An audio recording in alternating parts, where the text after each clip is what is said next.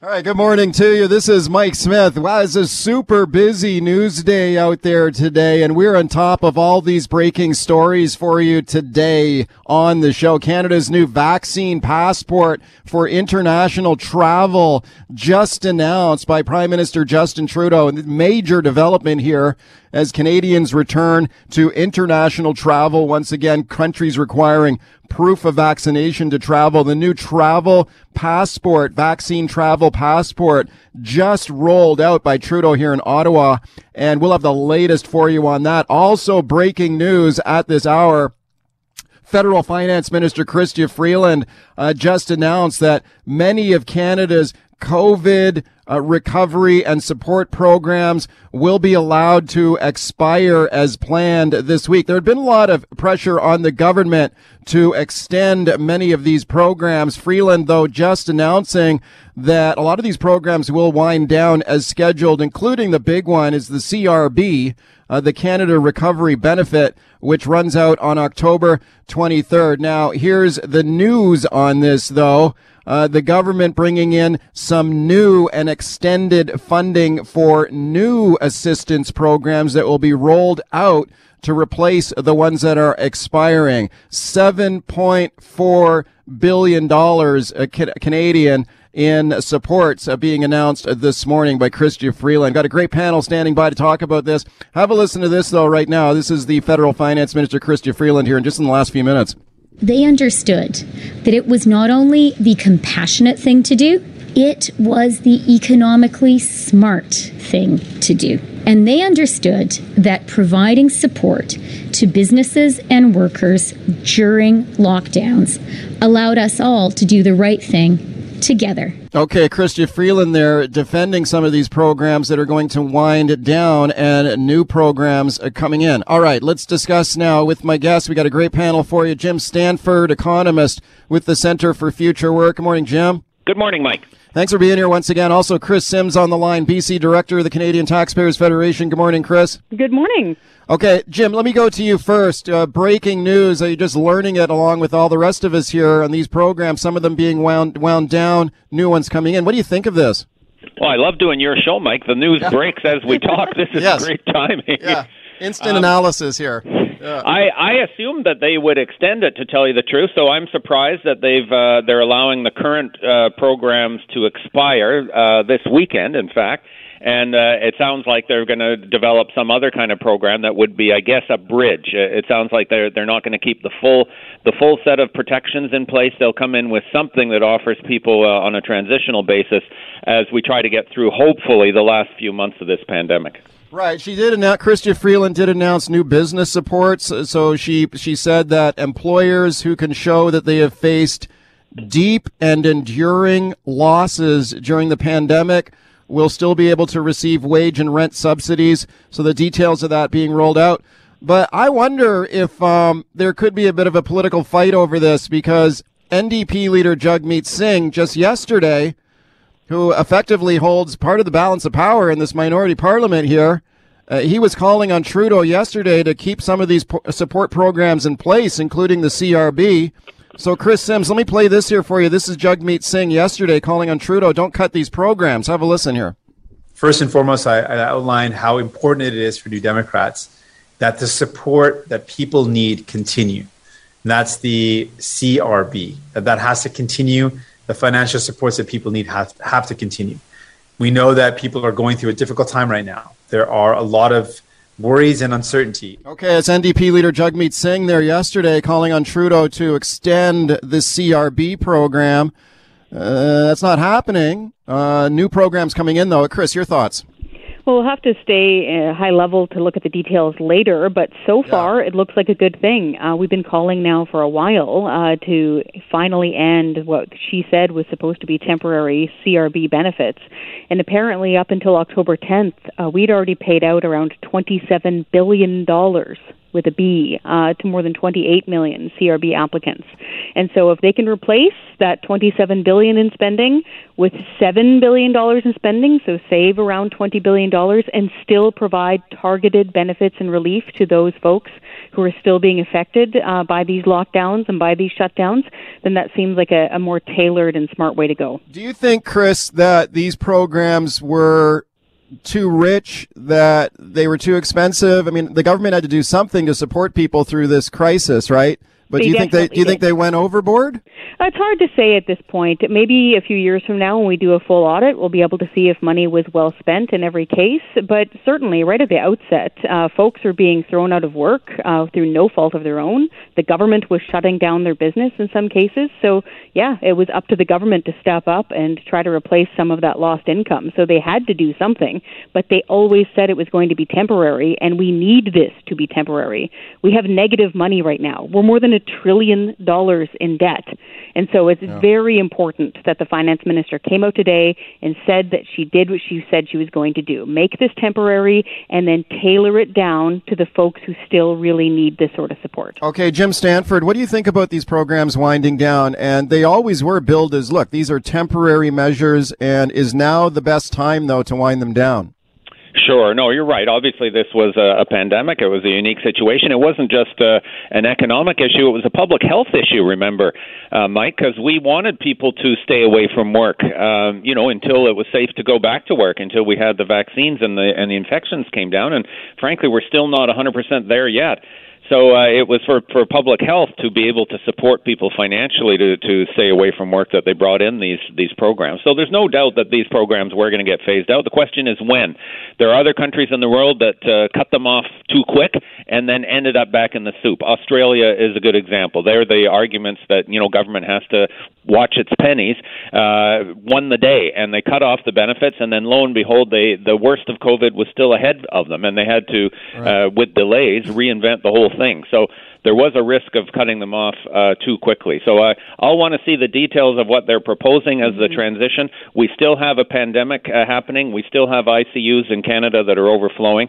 So we cannot snap back to so-called normal. Uh, we are going to have to make sure that people have the financial capacity capacity to stay home, and that will support spending power and the continued recovery from this uh, catastrophe. Okay, Chris Sims, do you think though that some of these programs were overly generous and maybe some people stayed home and didn't work when they really maybe could have worked or they didn't really need the assistance? I mean, I've talked to lots of employers who just say that they can't find anybody to work. There's like a labor shortage out there and people re- preferred to stay home and collect the CERB. Are you buying that? Well, it's a great question. We'll have to see, like I said, years from now, hopefully, when all of this is over, knock wood, uh, we'll be able to look back with clarity and know uh, if folks were staying home a bit too much than they should have.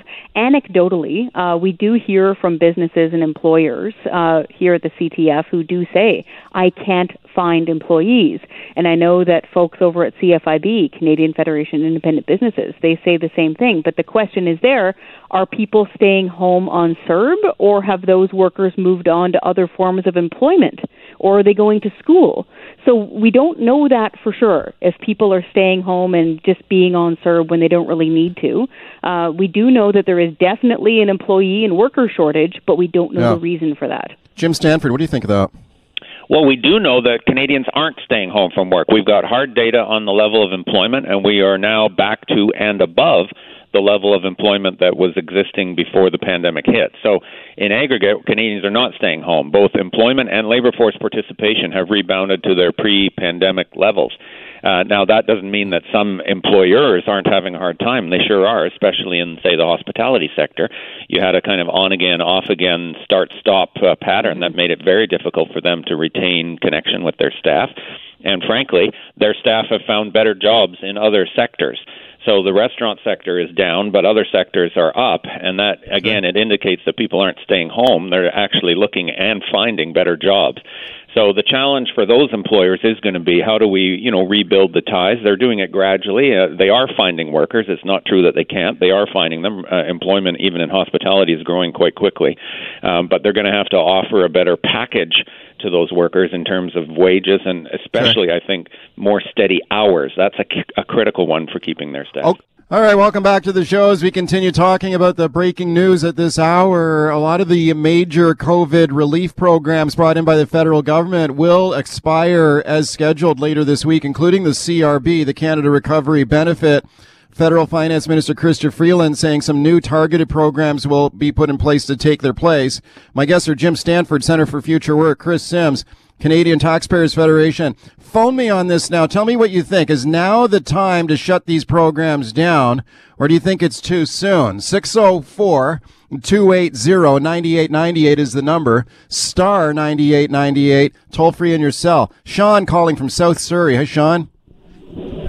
Yeah, hey, it's definitely time for these programs to end. I mean, myself, I'm a specialized electrician. I've been advertising for weeks uh, at 40 bucks an hour to try and hire someone. I've had no bites.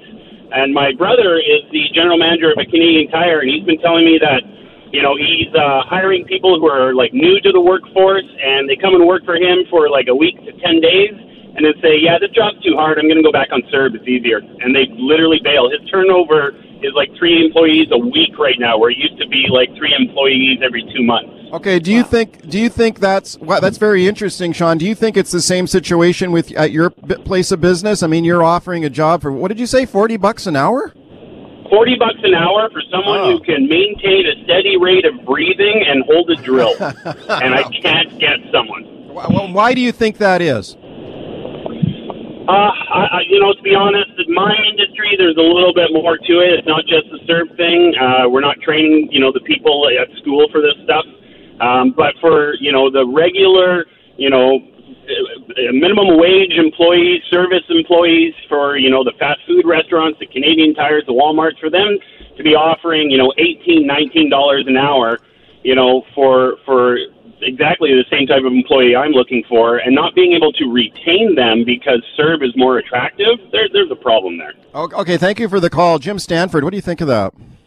Well, again, I sympathize with uh, with employers trying to find people. That's just kind of the nature of the job. But uh, it's absolutely wrong to say this is because of the CERB. And anyone who thinks that the elimination of these programs tomorrow is going to magically solve the whole problem is going to be very disappointed on Monday because they're still going to have that problem. The reality is there aren't that many people sitting home collecting any of these benefits. The CERB itself hasn't existed for a month.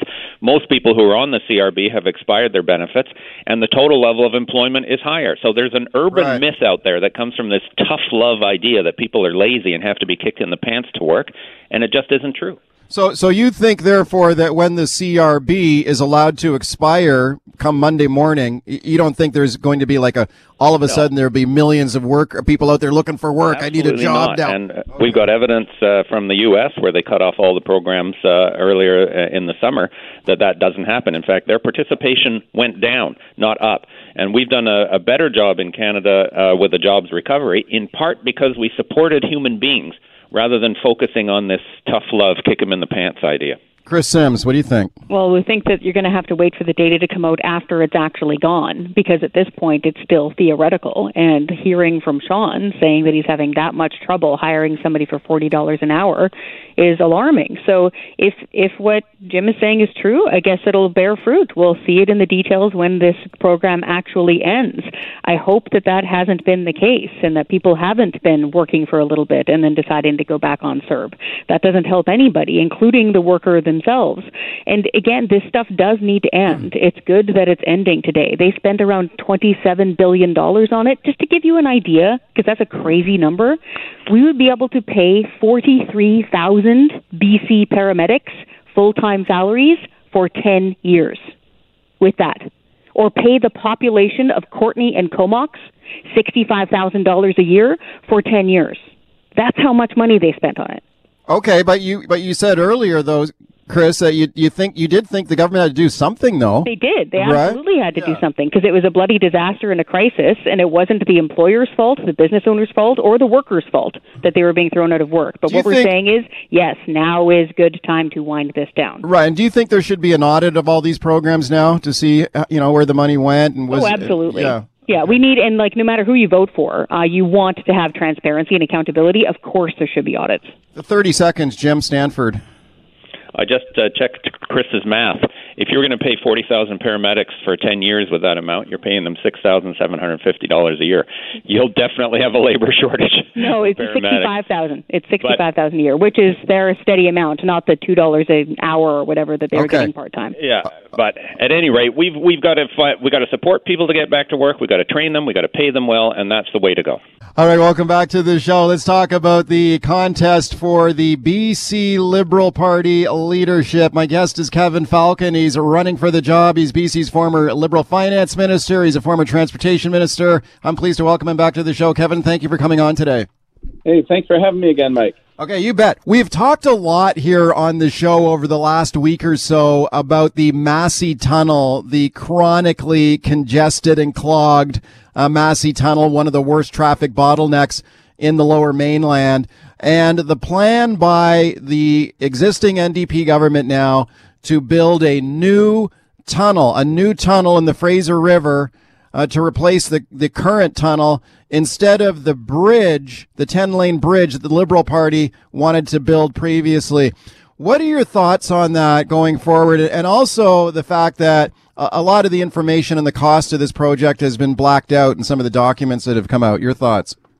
Well, Mike, I'll tell you, um, in in the whole history of really dumb infrastructure decisions, this one will end up ranking up there right right with the NDP's fast ferries. I'll tell you right now, it is unbelievable to me that we are going to have to wait another almost ten years for them to produce an eight lane tunnel, which, when you take away the two lanes dedicated to buses, will Yeah. give the commuters the exact same number of lanes they have today when they're using the counterflow, which is three lanes in each direction.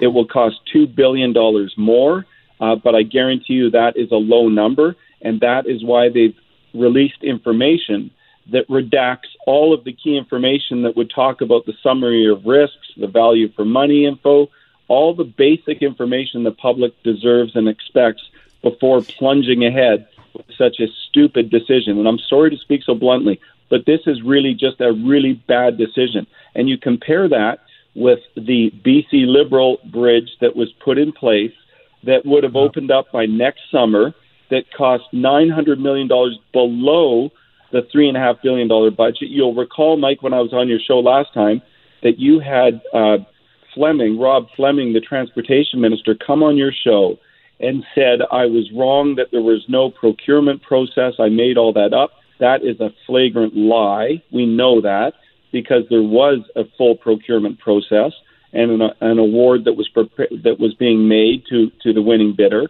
For the And bridge. just- you're saying you guys did, yeah, he said, oh, they never Yes. put this out for tender to build a bridge. Exactly, you're- and that's yeah. completely false. And there's lots of information to show that is completely false. But why? Why do they do this? Why is it just? I, I like it, it. It just makes no sense at all. A ten lane bridge with two lanes dedicated to to rapid buses would leave four new lanes in each direction, plus 25 kilometers of widening on the 99. Plus, and most importantly, it was designed to allow for rapid transit, so you Right. could connect the Bridgeport station all the way through to South Surrey in the future. I mean, it's just mind-boggling. Yeah, I mean that's the one that really jumps out at me is uh, the bridge was designed. You could put SkyTrain over it, you could put an LRT train over it, and you don't have that capacity with this bridge. But speaking Not of all. speaking of Rob Fleming, uh, the BC Transportation Minister, he was a guest on the show a few days ago, and we talked about this issue. And, and here he is explaining why your bridge. He says your bridge was a bad idea, and then I'll get your thoughts. So here's Rob Fleming on that.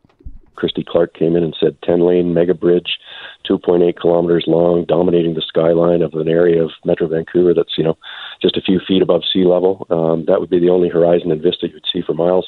And it would dump traffic uh, onto a, a more, uh, create more congestion, dump traffic just down the road a little ways. And we said, look, we, we hear you, mayors and uh, Metro Vancouver uh, elected representatives. We, we created a task force. Uh, the task force led to the creation of the business case review that we released uh, this week. Uh, we made an announcement in, in August. We had the chiefs of the Musqueam and Tsawwassen with us. So we've worked really hard as a government to um, to create a consensus about the type of project we want. Okay, so basically, he was saying your bridge was going to be a, an eyesore that all the local mayors didn't like, and that's why they canceled it. Your thoughts?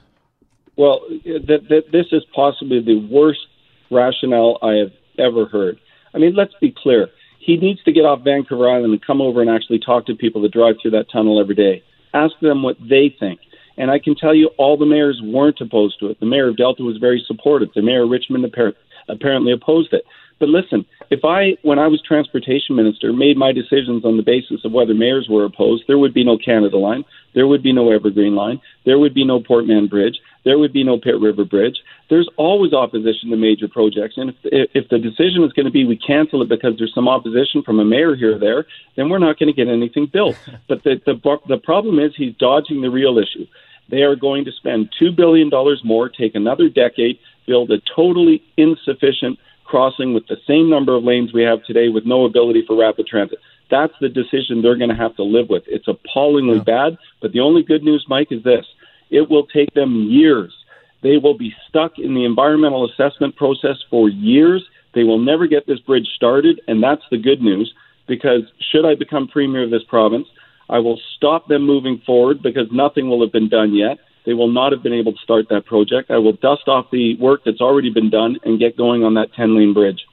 Oh, okay. I'm glad you brought that up because let me make sure I got you clearly on the record here. So you're saying if you win the Liberal leadership, you become Premier British Columbia, uh, you'll cancel this this new Massey Tunnel and build the bridge instead as long as they haven't plunged a ton of money into it and got it started, which I am highly confident they will not have been able to do because they will be stuck in and mired in the environmental assessment process, the answer is yes, I will cancel it. Okay, that's it. Very interesting. Let me ask you about that environmental process because I think this is another sort of interesting wild card in this with this project. I mean, you're talking about putting a this eight lane tunnel into this river that has threatened salmon, salmon stocks migrating through this river. You got threatened sturgeon. I mean, there's all kinds of environmental considerations with the Fraser River. I mean, what do you think about putting a tunnel in there and, and uh, the environmental impact of that? From an environmental point of view, it is as close to insanity as you can possibly imagine. Look, I get when the original bridge was built, the four lane tunnel. Well, it was built in 1959. Back then, you know, you could do almost anything nobody thought about the environment. But today, who really thinks that dumping eight massive concrete tubes into the Fraser River is not going to have a massive impact on the environment, on the estuary, on the salmon and sturgeon? I mean, it's just absolutely appalling, which is why I say that they will be they will be caught up and mired in environmental assessment through the federal yeah. environmental assessment process for years to come. Nothing will get advanced on this project. I can guarantee you. Uh, the BC Liberals with their bridge, I wasn't there. Remember, I was in the private yeah. sector, but but they went ahead and did years of consultation, not just with mayors, but on the environment, with farmers, uh, with in terms of any impacts that, that may happen on the river, et cetera. And that's why they ultimately selected the 10 lane overland bridge. It had okay. far less environmental impact. Okay, speaking to Kevin Falcon, former BC finance minister, he's running to be the next BC Liberal leader. Kevin, where do you stand on the Aaron Gunn question? Aaron Gunn, controversial uh, right wing commentator on Facebook and social media. He says he wants to run for the Liberal leadership against you. We have seen some of your competitors for this job come out and on this. Michael Lee says Aaron Gunn has intolerant views. He should not be allowed to run for the Liberal leadership. What do you think about this guy? Should he be allowed to run? Well, look, I, I don't honestly know Aaron Gunn. To the best of my knowledge, I've never met him. I've been involved in this party for over 25 years. I don't believe I've ever seen him at anything. Uh, it's possible he has been. I've never seen him. But here's the issue it's not up to leadership candidates to decide who their competitors are going to be. That's why we have a party. That's why we have a leadership organizing committee, because anybody that wants to become a leader of this party has to go through a vetting process. And it's very extensive, believe me. It goes into your ba- into your financial past and goes into your credit history. It goes into your things that you've said, you know, publicly and, and commentaries on, on social media, et cetera. So their job is to vet all the candidates like myself, like they did with Michael Lee and Ellis Ross and others, and determine whether they're appropriate to run for the, le- uh, for the leadership of this party. And I'll let them do their job.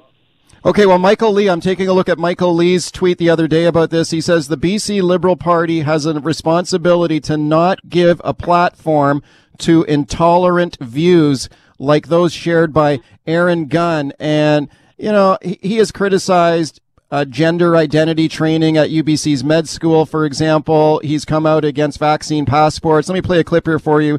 uh, from him, Kevin. Get your thoughts. Aaron Gunn, he says he wants to be the liberal leader on vaccine passports. Let's have a listen here. I believe the move by the BC government mandate vaccine passports for all British Columbians is the wrong decision and one that will sow division, set a very dangerous precedent, and accomplish very little. Okay, so you're prepared to run against this guy if he's approved by the party. You're not calling on the party to block him. Correct? No, I, I, not at all. I don't talk yeah. to the party about blocking or approving anybody. That's their decision. I'm running to be leader of this party. I'll run against anyone else that the party approves and puts into this party, but I'm not going to speculate on people that say they're running and, and, and want to run, et cetera, until they become a vetted candidate. There's just absolutely yeah. no point. I don't know the, I, I don't know Aaron Gunn at all. Okay, well, we'll see where it goes from here. his uh, leadership bid has still not been approved by the party. I just checked on that this morning. Uh, Kevin Falcon, thank you for your time today. Uh, Mike, I wish I could have had a few minutes to go on about the freedom of information and the fact that the NDP well, get, really okay. trying to shut down. Well, really quickly, what are your thoughts on that? Well, I, look, I, I tell you, I'm really appalled by this. There is the lack of transparency and cover up in this government is becoming a theme. I think it's why it's breeded a lot of distrust with respect to, to health rules and issues around COVID. Uh, just last week, they, they there was another redacted report that covered up the reasons for COVID outbreaks in hospitals. Now they're talking about charging a fee just so that journalists and, and individuals can get information about what their own government is up to. I noted yeah. that the Premier's office has excluded the Premier's office from covering. This is really bad stuff, and it's totally unacceptable. And, and I'll tell you right now, they should be held accountable for trying to hide the information from the public. It's not right. Kevin, thanks for coming on. Thanks very much, Mike. All right, welcome back to the show. Back uh, behind the microphone after the earthquake drill here at the uh, BC Legislature in Victoria, where I'm speaking to you now from the CKNW studio. It all went uh, all went well, and we're all back to normal here. Knowing your earthquake uh, process very important in British Columbia, so make sure you keep that in mind. Always have your earthquake kit at your home and also a plan if and when one does hit in the future. Okay, back to the show now. Let's talk about the crime spikes that we're seeing in some Vancouver neighborhoods. We've talked a lot about this on the show. Uh, we've talked to business owners and residents and neighborhoods uh, like the West End, the Granville Business District, Gastown. Heard a lot of stories about broken windows, vandalism, shoplifting in some of these neighborhoods. Vancouver police stepping up patrols in response, but there's still a lot of calls uh, to do more. Let's discuss now with my guest, Uwe Boll. Uwe is the former owner of the Bauhaus restaurant in Gastown. He is a filmmaker. Uh, his, his movies include BloodRayne and Rampage, President Down. I'm very pleased to welcome you to the show. Uwe, thank you for coming on today. Yeah, hi, how are you? I'm doing great. Thanks a lot for doing this. Uh, I know you're originally from Germany, but do you live in Vancouver now? Yes, I'm, my wife is from Vancouver and the kids are there.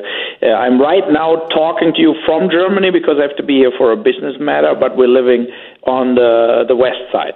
Okay, cool. Let's talk about your restaurant. And people may remember the Bauhaus restaurant in Gastown, and I know it was very well reviewed and a popular restaurant. When did you open that restaurant? So we signed the lease 2014, uh, we opened 2015, and we closed 2020 um, and couldn't uh, basically reopen because there there was a dispute with the landlord for a longer time, and basically we had to give up uh, the location.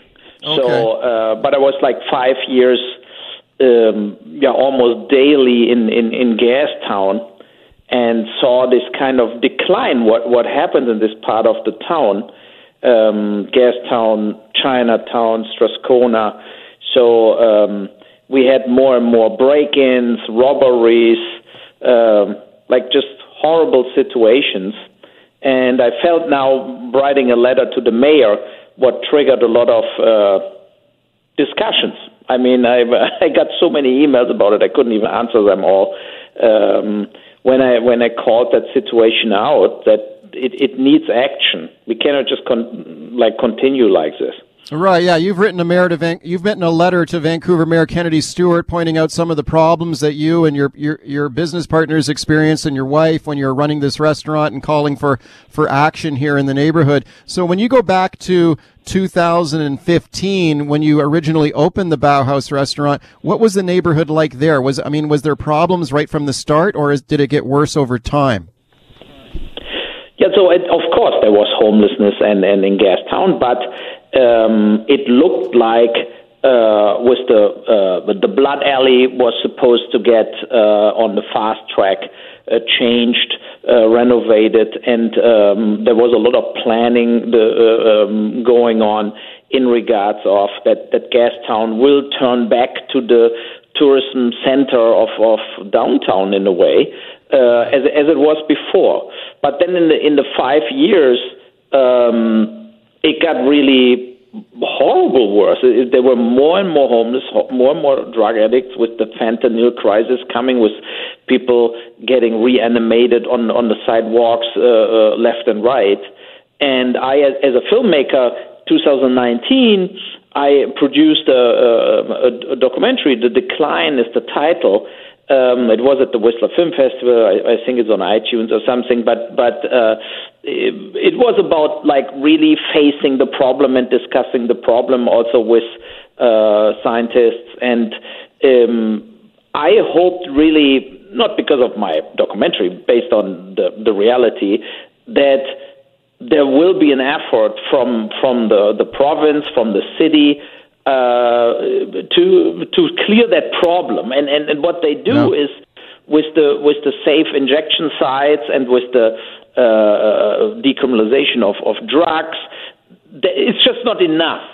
I, I don't think it works. I think it creates actually more people coming into Vancouver and more people uh, sitting on, on five blocks uh, mm. to from, from Hastings and Main Street. It, it doesn't lead to that the residents and the actually business people and people that live there have, have a life. I mean, yeah. it destroys the neighborhood. It destroys uh, a community.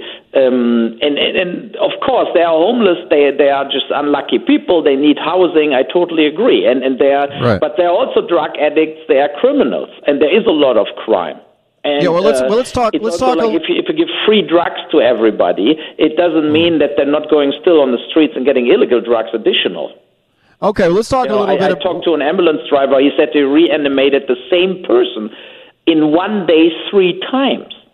Oh. That is just insanity. Okay, let's talk a little bit about some of the things that you and your wife experienced while you were running the restaurant in Gastown. Like, you know, you outlined some of this in your letter to the mayor, but you experienced um, like at the restaurant, were there robberies? There were there was vandalism. Can you talk a little bit about that? About what was happening? Yeah, we had we had various robberies. One is like during the daytime uh, because the as you can imagine, restaurant the doors are open because at daytime you get deliveries, you get food deliveries and whatsoever.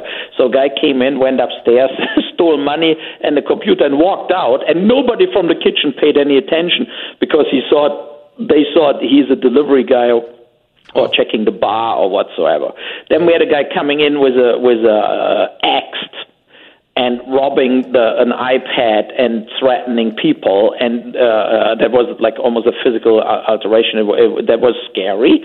That guy came back another day with a knife, uh, threatened everybody with a knife, and I mean, what happens then, right? So you, you're lucky that you didn't get stabbed. Then the, the the person runs around, r- runs out, and the police is not really trying to find him on on the sidewalk Another guy uh, uh, stole our iPad from the hostess stand, and then we called the iPad, so it was ringing, and the police heard it ringing a 100 meters away and just went to the guy and took the iPad back. Um, but the worst thing was, of course, uh, there was a, a person throwing out of a window on top of my wife's car a dead. So uh, the police Whoa. came, and I mean, there was a dead body on the car, and she basically removed the body and said uh, she should drive through a car wash. And whoa, there were like whoa. not only okay. blood, there were like okay, hey, parts hey, and stuff. Hang on a sec. This, this sounds like it's a scene from one of your movies. Like Yeah, I know. So, so, so I you're saying make it up. It's like Halloween or Friday the Thirteenth or, or my House of the Dead film. Um, and that is the thing. It's like, and I have I had the feeling. I had various talks to some city councilors over the years, and uh, I have the feeling that they put the the the treatment in a way or the, the handling of the East Hastings homeless and drug addicts above uh, the people that actually want to have a life and they want to live there and and works there. We had a, a, a cook who brought the garbage out in the back alley uh, because all the big garbage containers are in that in that uh, back alleys, and um, he stepped in a needle and was Yeah. bleeding. And so he had to go to the hospital. Did all the tests. So by he didn't get a, a disease, didn't get AIDS or something. And um, but he said I will never bring the garbage back out. So um, let me let me let me ask you. accumulated. You know, like Yeah. it's just accumulated to uh, mayor do something. Like you need Hmm. a real. I, I think what we need here is a real vision with rehab centers getting re, like reopened, maybe Riverview reopened or new built rehab centers where you can treat people for a longer time, getting them uh, clean for real, and uh, so that they don't getting like from the hospital back to the street, back to a free, uh, uh, whatever the Balmoral Hotel and all that hotels the city bought. Let- you let get me in ask- a room. I mean, if you're a mass addict, what do you do in that room? You, you will not Uwe. clean that room. You will not keep that room up. You will destroy that room. Okay, Uwe, let me And- ask, let me uh, ask you this. know, let me ask let me like ask the you this. pro- There is no Yeah. plan how Right. to handle that situation in the city of Vancouver. Let me ask you this. I'm speaking to Uwe, Vol, Uwe Vol, Boll. He is the former owner of the Bauhaus restaurant in Gastown, and we're talking about some of the problems in that neighborhood. And uh, Uwe is a filmmaker uh, who's made films around the world. Like you've, like you're in Germany right now. You've been to you've been to cities all around the world. You live in Vancouver now.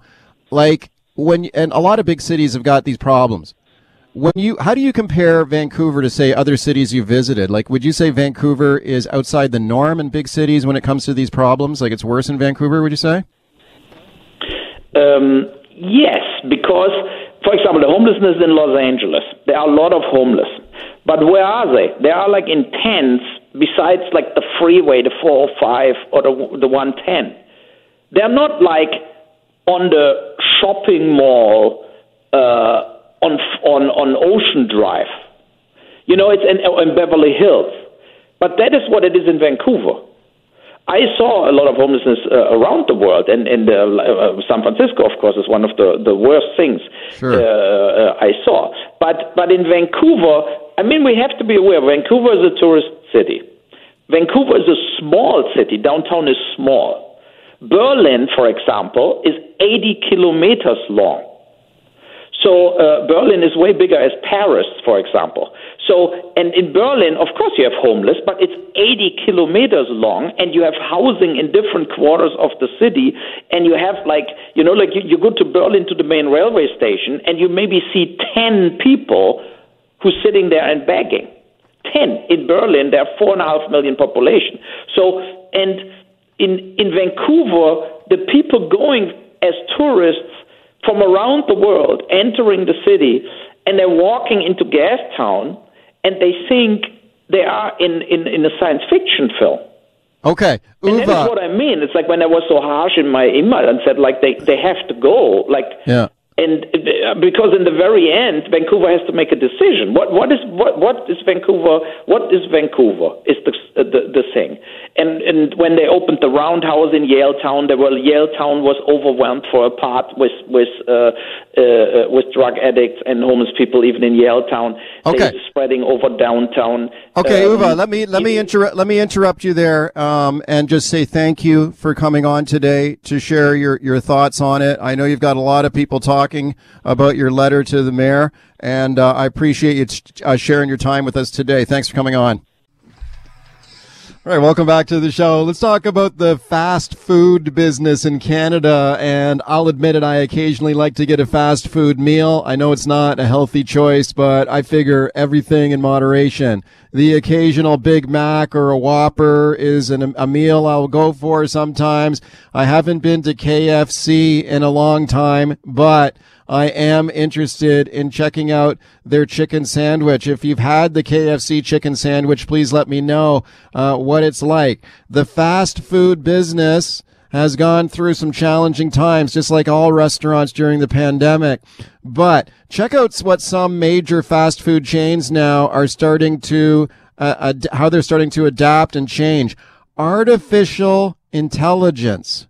Yes, AI, computer algorithms, smartphone apps, voice recognition software, all on the horizon at your favorite fast food outlet. Check out what's happening at McDonald's in Chicago. They are testing artificial intelligence at several McDonald's drive throughs there, including voice recognition software to take your order at the drive through. Could that expand to other McDonald's? Wendy's Wendy's just announced a deal with Google Cloud to develop a bunch of advanced software capabilities to improve their customer service. Really interesting stuff. Let's discuss now with my guest, Robert Carter. Robert is one of Canada's experts on the quick service food industry. He's a managing partner and food industry advisor at Stratton Hunter. And I'm pleased to welcome him back to the show. Robert, thank you for coming on today. Mike, great to chat with you again. Yeah, it's always it's always cool to have you on here because I think it's a very interesting job that you have um, advising the fast food sector in, in Canada. Or as you always remind me, remind me, quick service is the preferred descriptor, right? Yeah, exactly. No, Yeah. quick service, and it's a it's a big industry. It represents over thirty billion dollars a year in the Canadian marketplace. So Oh, yeah. Canadians love love spending at the the quick service segment. For sure. Yeah, no, it is huge. It's big money for sure. So let's talk about this artificial intelligence. Let's start with Wendy's. Uh, what's going on with Wendy's and this deal they did with Google? Yeah, this is interesting. You know, and it's funny. The pandemic obviously has changed the business models for many businesses amongst different industries. But historically, technology in the restaurant segment has been very slow to adapt. But with the pandemic really changing a lot of the initiatives through restaurants and whatnot, all of a sudden technology has just accelerated. So what you're seeing happen through Wendy's and you talked about McDonald's with their AI technology, they're now starting to put more money, more resources, and understanding how these technologies will actually make the consumer user experience much more friendly and therefore resulting in greater sales overall. So within the quick service segment, it's all about convenience. Yeah, so if we take a look at um, McDonald's, for example, and the artificial intelligent drive-throughs that they introduced in Chicago. So, as I understand that, if you go through to one of these restaurants in the drive-through, you won't, you're not giving your order to a human being. You're talking to a computer. Is that how it works? Yeah, exactly. And so what they're doing is there's a lot of data that's being fed into these systems. So everything from the type of car you're driving, your license plate number, the time of day that you're coming in, a number of different initiatives. Then they'll be taking pictures of your license plate so they'll know if you've come in before and what you've ordered previously. And all of this is going to help streamline the ordering process so that when you pull up, they're going to make recommendations that are reflective of who you are as a person. Okay, Burger King. I was reading about Burger King. They developed an, an artificial intelligence system that uses uh, touch screen menu boards uh, in their restaurants. I've seen those already. You can go into like a McDonald's. I've been into McDonald's where they got like a touch screen menu.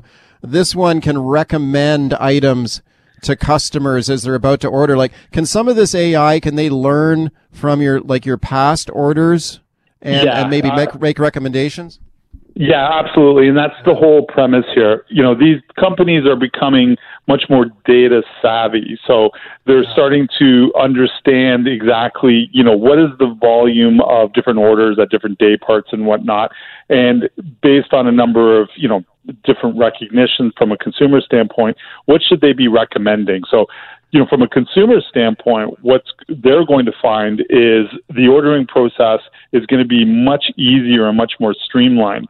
And the best way to look at this is, you know, people either love it or hate it, but when you search something on the internet and then all of a sudden you're getting all these ads for that item, it's going to be the same process. You'll go in, you know, you'll make an order or two, and all of a sudden you'll be they'll be making recommendations based on your previous ordering history or similar orders of that type at that day part. Speaking of Robert Carter from Stratton Hunter, he is an expert on the Canadian quick service food industry, artificial intelligence, and fast food. What about the actual preparation of the foods? Like, can they can they uh, make robots that will cook your burger? Yeah, they're already there. There's Yeah. there's the burger the burger flipper. You know, there's the robotic arms system.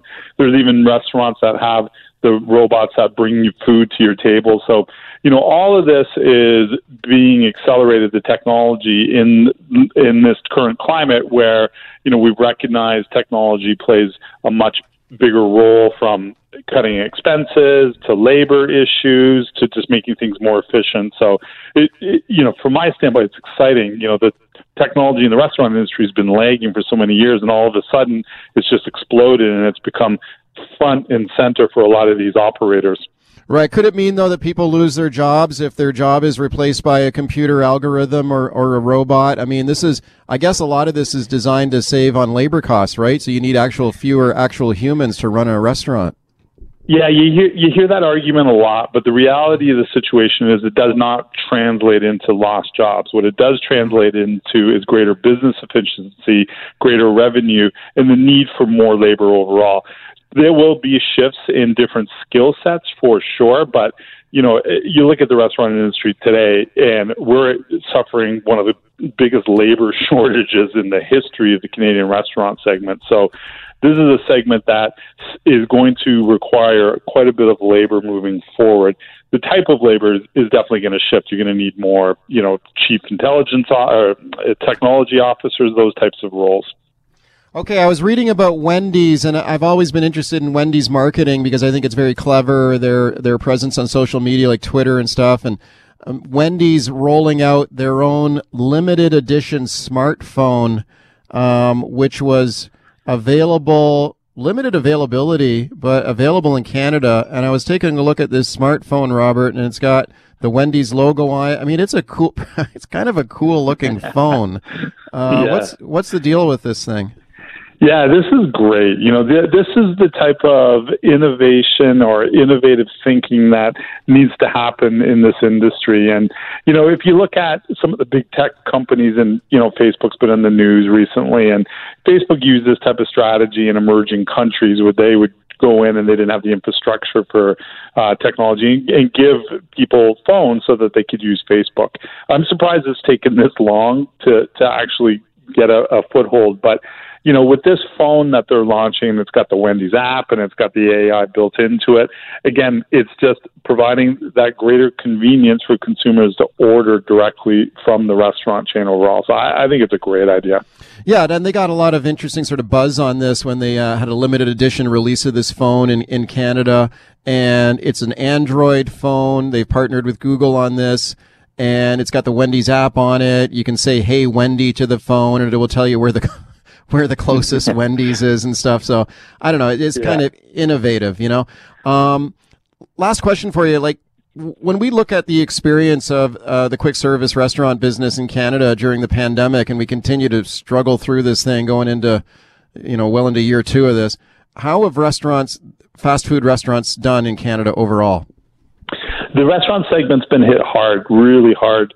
And the, you know, obviously with the shutdowns and uh, a lot of the changes and restrictions and whatnot, it, it's been really mishandled by the government in terms of the way that they're addressing the restaurant industry overall. So, you know, for some of the larger chains, particularly within the, the quick service segment, they've got the resources, they've got the, the financing and the funding to, to manage through it. It's really the smaller players that I, I feel the worst uh, for because they've just been hit hard. But you know, consumer preferences um, by no choice other than shutdowns were driven to off-premise to you know delivery and whatnot.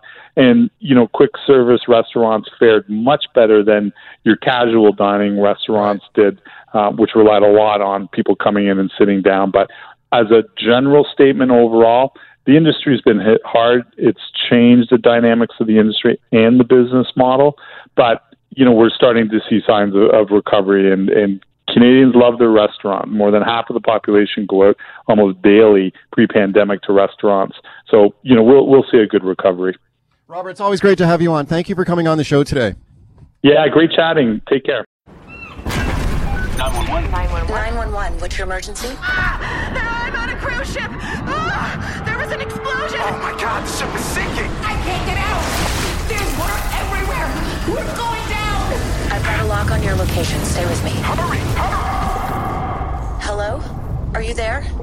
Help is on the way. Angela Bassett and Peter Krause return in an all-new season of 911 on a new night. Thursday, March 14th on Global. Stream on Stack TV.